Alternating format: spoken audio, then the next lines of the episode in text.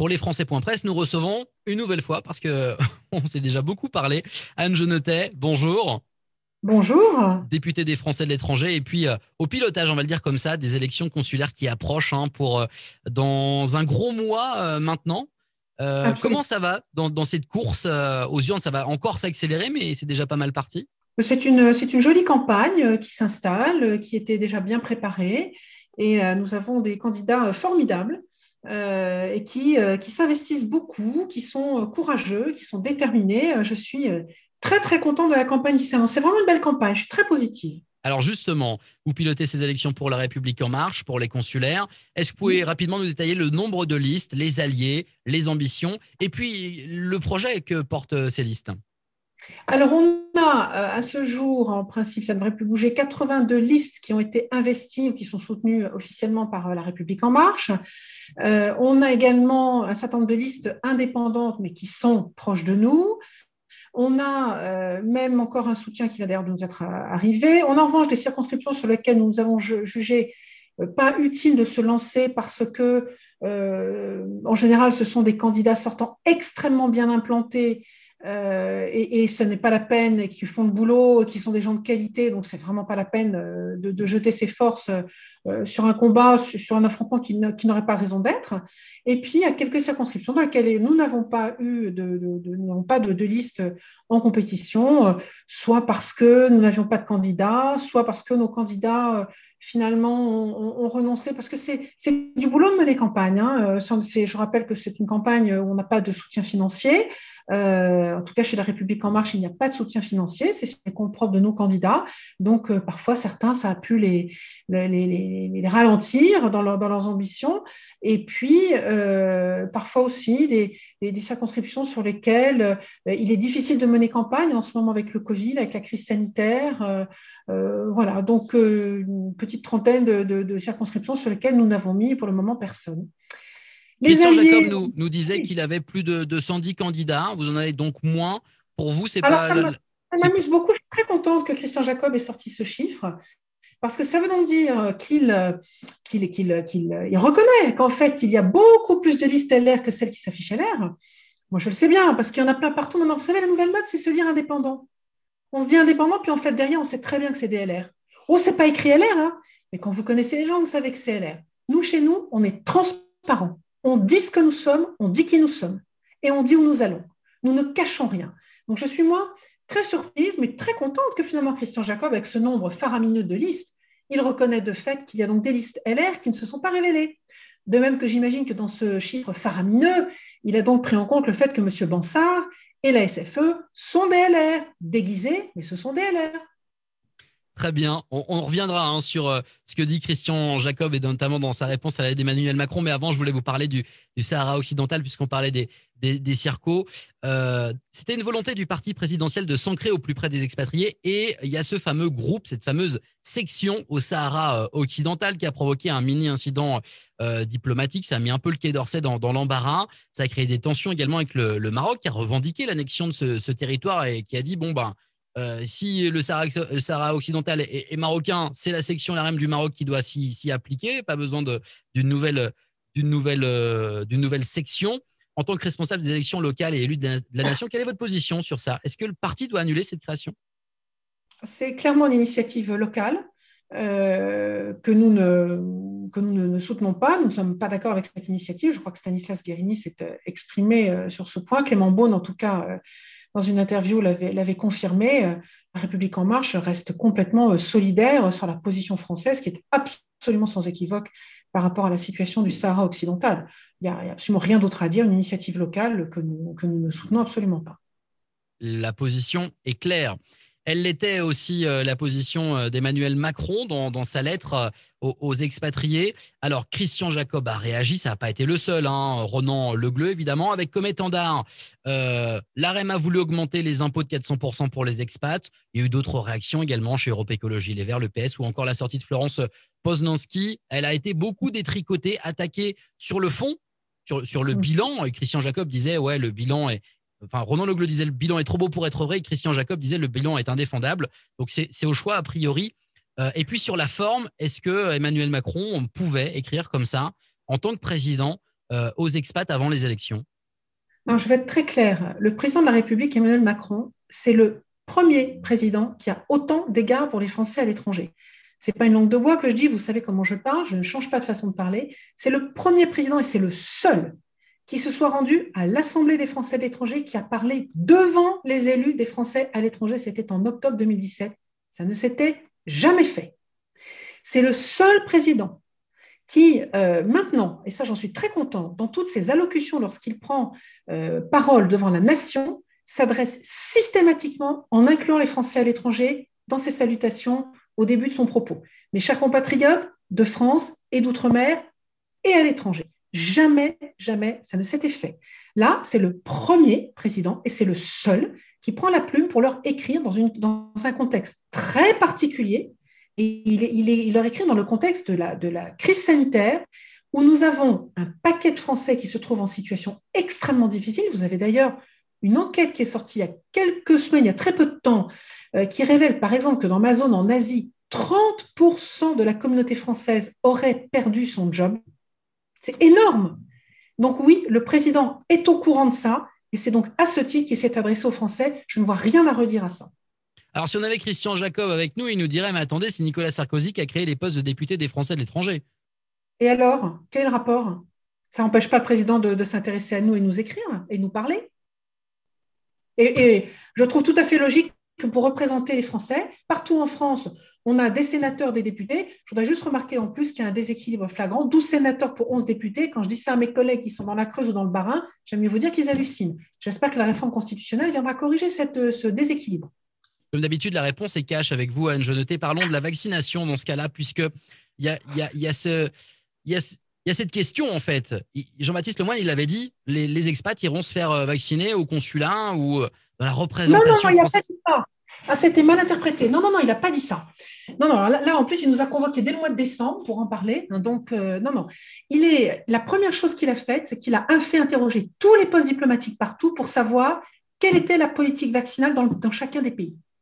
Et la première question était, au fait, est-ce que les ressortissants étrangers, notamment les Français, auront ou pas accès à la vaccination?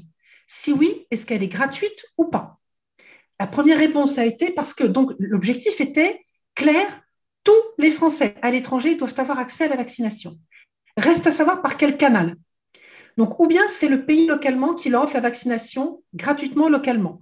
Et dans ce cas-là, ils iront dans ce programme vaccinal. C'est 85% des Français à l'étranger. Ou bien ils n'ont pas accès à la vaccination, soit parce qu'elle est trop chère pour certains d'entre eux. Et là, Jean-Baptiste Lemoyne a clairement dit, nous débloquerons des fonds pour pouvoir participer au financement de l'accès à la vaccination partout où les Français se trouvent, où elle serait payante pour eux.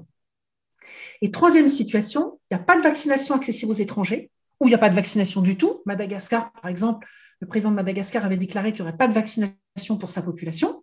Et là, la France met en place des outils pour pouvoir apporter le vaccin à nos compatriotes. Et aujourd'hui, à l'instant où je vous parle, là, il y a déjà 200 000 doses qui sont sorties. Alors, quand je vois M. Jacob, qui affirme qu'eux, en je ne sais plus quelle année, là, pour le H1N1, avaient envoyé 500 000 doses, il a juste oublié le rapport de la Cour des comptes, qui derrière a souligné que d'abord, ce n'était pas 500 000, c'était moins. D'abord, c'était les reliquats de ce qu'on n'avait pas réussi à injecter en France, premièrement. Et deuxièmement, en arrivant de l'autre côté, on a à peine quelques dizaines de milliers qui ont été injectés. Le reste, personne n'en a voulu. Ça a coûté un argent fou que la Cour des comptes a dénoncé.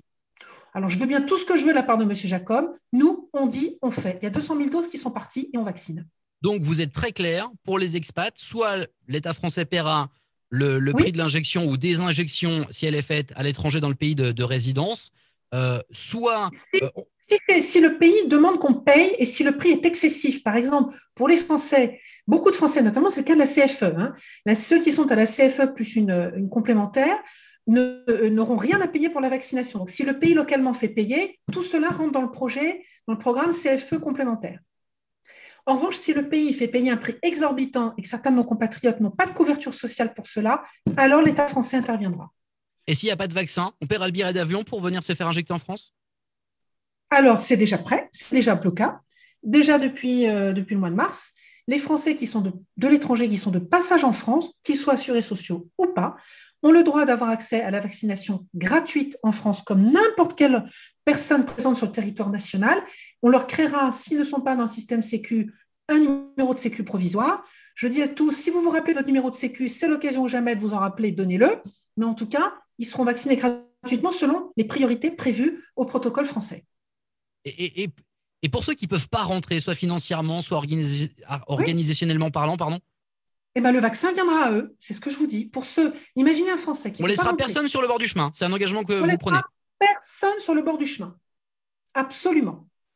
Absolument, il n'y aura personne. Tout le monde aura accès à la vaccination. Ensuite, de manière volontaire, hein, nous n'obligeons personne, évidemment, comme en France, sur les mêmes modalités. Maintenant, attention, cela peut prendre du temps parce que il ne faut pas oublier que si vous voulez importer un vaccin, quel qu'il soit, dans un pays, cela passe par l'homologation, l'agrément des autorités sanitaires locales. Et là, on n'est pas toujours rendu. Il y a des discussions qui sont entamées déjà depuis un bon moment. À haut niveau, c'est le boulot de nos diplomates. Il y a des pays qui ne sont pas forcément contents de voir arriver tel ou tel vaccin qui n'est pas encore agréé chez eux. Très bien. Donc, il y a des discussions à haut niveau pour que l'objectif, il est très clair, que tous les Français dans le monde aient accès à la vaccination, où qu'ils se trouvent. Très bien. Vous parliez il y a quelques minutes des sénateurs et de ce ratio députés-sénateurs. Parlons justement des sénatoriales. Elles arrivent à l'automne après ces consulaires. Deux sénatrices qui sont un peu dans l'œil du cyclone, Joëlle Garriaud-Maylam et puis Jacky Deromedi, elles sont en difficulté. Symptômes d'erreur de casting pour vous. Et puis, en tout cas, donc 6 sénateurs à renouveler à l'automne. Quel profil allez-vous présenter? On a envie de savoir qui sera la tête de liste. Alors là, je veux dire que même moi, je ne le sais pas. Je ne le sais pas parce que ce sont des élections sénatoriales pour lesquelles les grands électeurs, donc vous le savez, sont ceux que nous allons élire le 30 mai. Donc, une étape après l'autre. Et là, je rejoins ce que disait Monsieur Jacob dans votre interview. Une étape après l'autre. Allons déjà aux élections consulaires. Voyons un petit peu les résultats de ces élections. Voyons ensuite quels sont les profils qui s'en dégagent, qui les Français ont choisi d'élire. Quel profil ils ont choisi d'élire, quel profil social, en termes d'âge, en termes de parité, il y a plein de facteurs qui rentrent en ligne de compte. Et au bout du compte, cela permettra de voir quel profil de sénateur les Français ont envie d'avoir. Donc toujours à l'écoute des Français, toujours. C'est comme chez les LR, on attend d'avoir le rapport de force à la sortie des consulaires pour faire le casting ? Oui, et puis aussi, encore une fois, ce que les Français ont envie d'avoir. Je crois que les sénateurs doivent être aussi à l'image des grands électeurs qui auront été élus. Forcément. Donc, il faut aussi écouter ce que les Français vont nous dire le 30 mai. C'est très important. Et toujours, je le dis, chez La République En Marche, c'est à l'écoute et sur le terrain à tout moment. Et puis, donc, il y avait une deuxième question dans ce paragraphe sénatorial. Joëlle Garriaud-Maylam et Jacky Deromedi, erreur de casting pour vous? Alors, moi, je ne me permettrai pas du tout de juger le choix des LR. C'est leur choix. Ils font comme ils l'entendent. Si eux jugent que leurs 2 sénatrices sortantes répondent à leur électorat, c'est leur problème, ce n'est pas le mien. Moi, ça tombe bien, je n'ai pas de sortant. Donc, de toute façon, j'aurai que des nouveaux à vous proposer. Mais ce poste, cette attaque, j'ai bien noté, que des nouveaux à proposer. Ce poste sur voter Jacky Deromedi, c'est le vote raciste. Par rapport à sa sortie récemment, c'est effectivement une prise de position pour le moins surprenante. Moi, vous savez, ce que j'attends par rapport à ça, c'est de voir comment vont se positionner justement toutes les listes LR qui ont reçu ce courrier de soutien de Mme Deromedi, de M. Frassin. Je serais curieuse de voir quelle position prennent tous ces gens qui se cachent, qui prétendent être indépendants, dont je vous ai dit qu'ils étaient LR.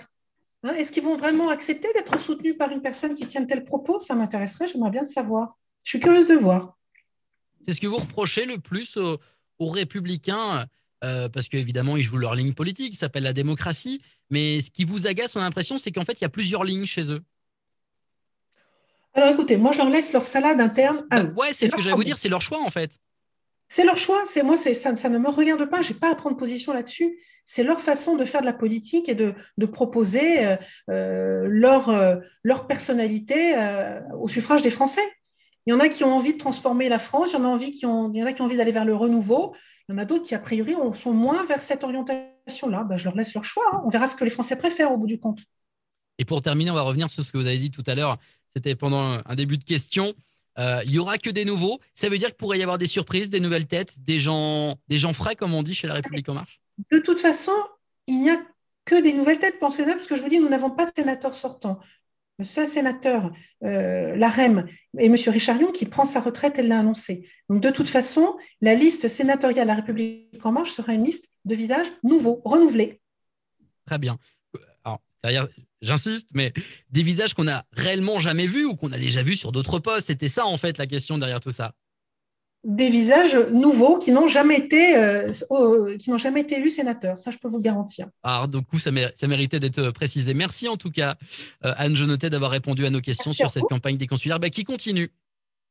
Absolument. Et bon vote à tous. Merci beaucoup. On aura l'occasion d'en reparler sur lesfrançais.presse.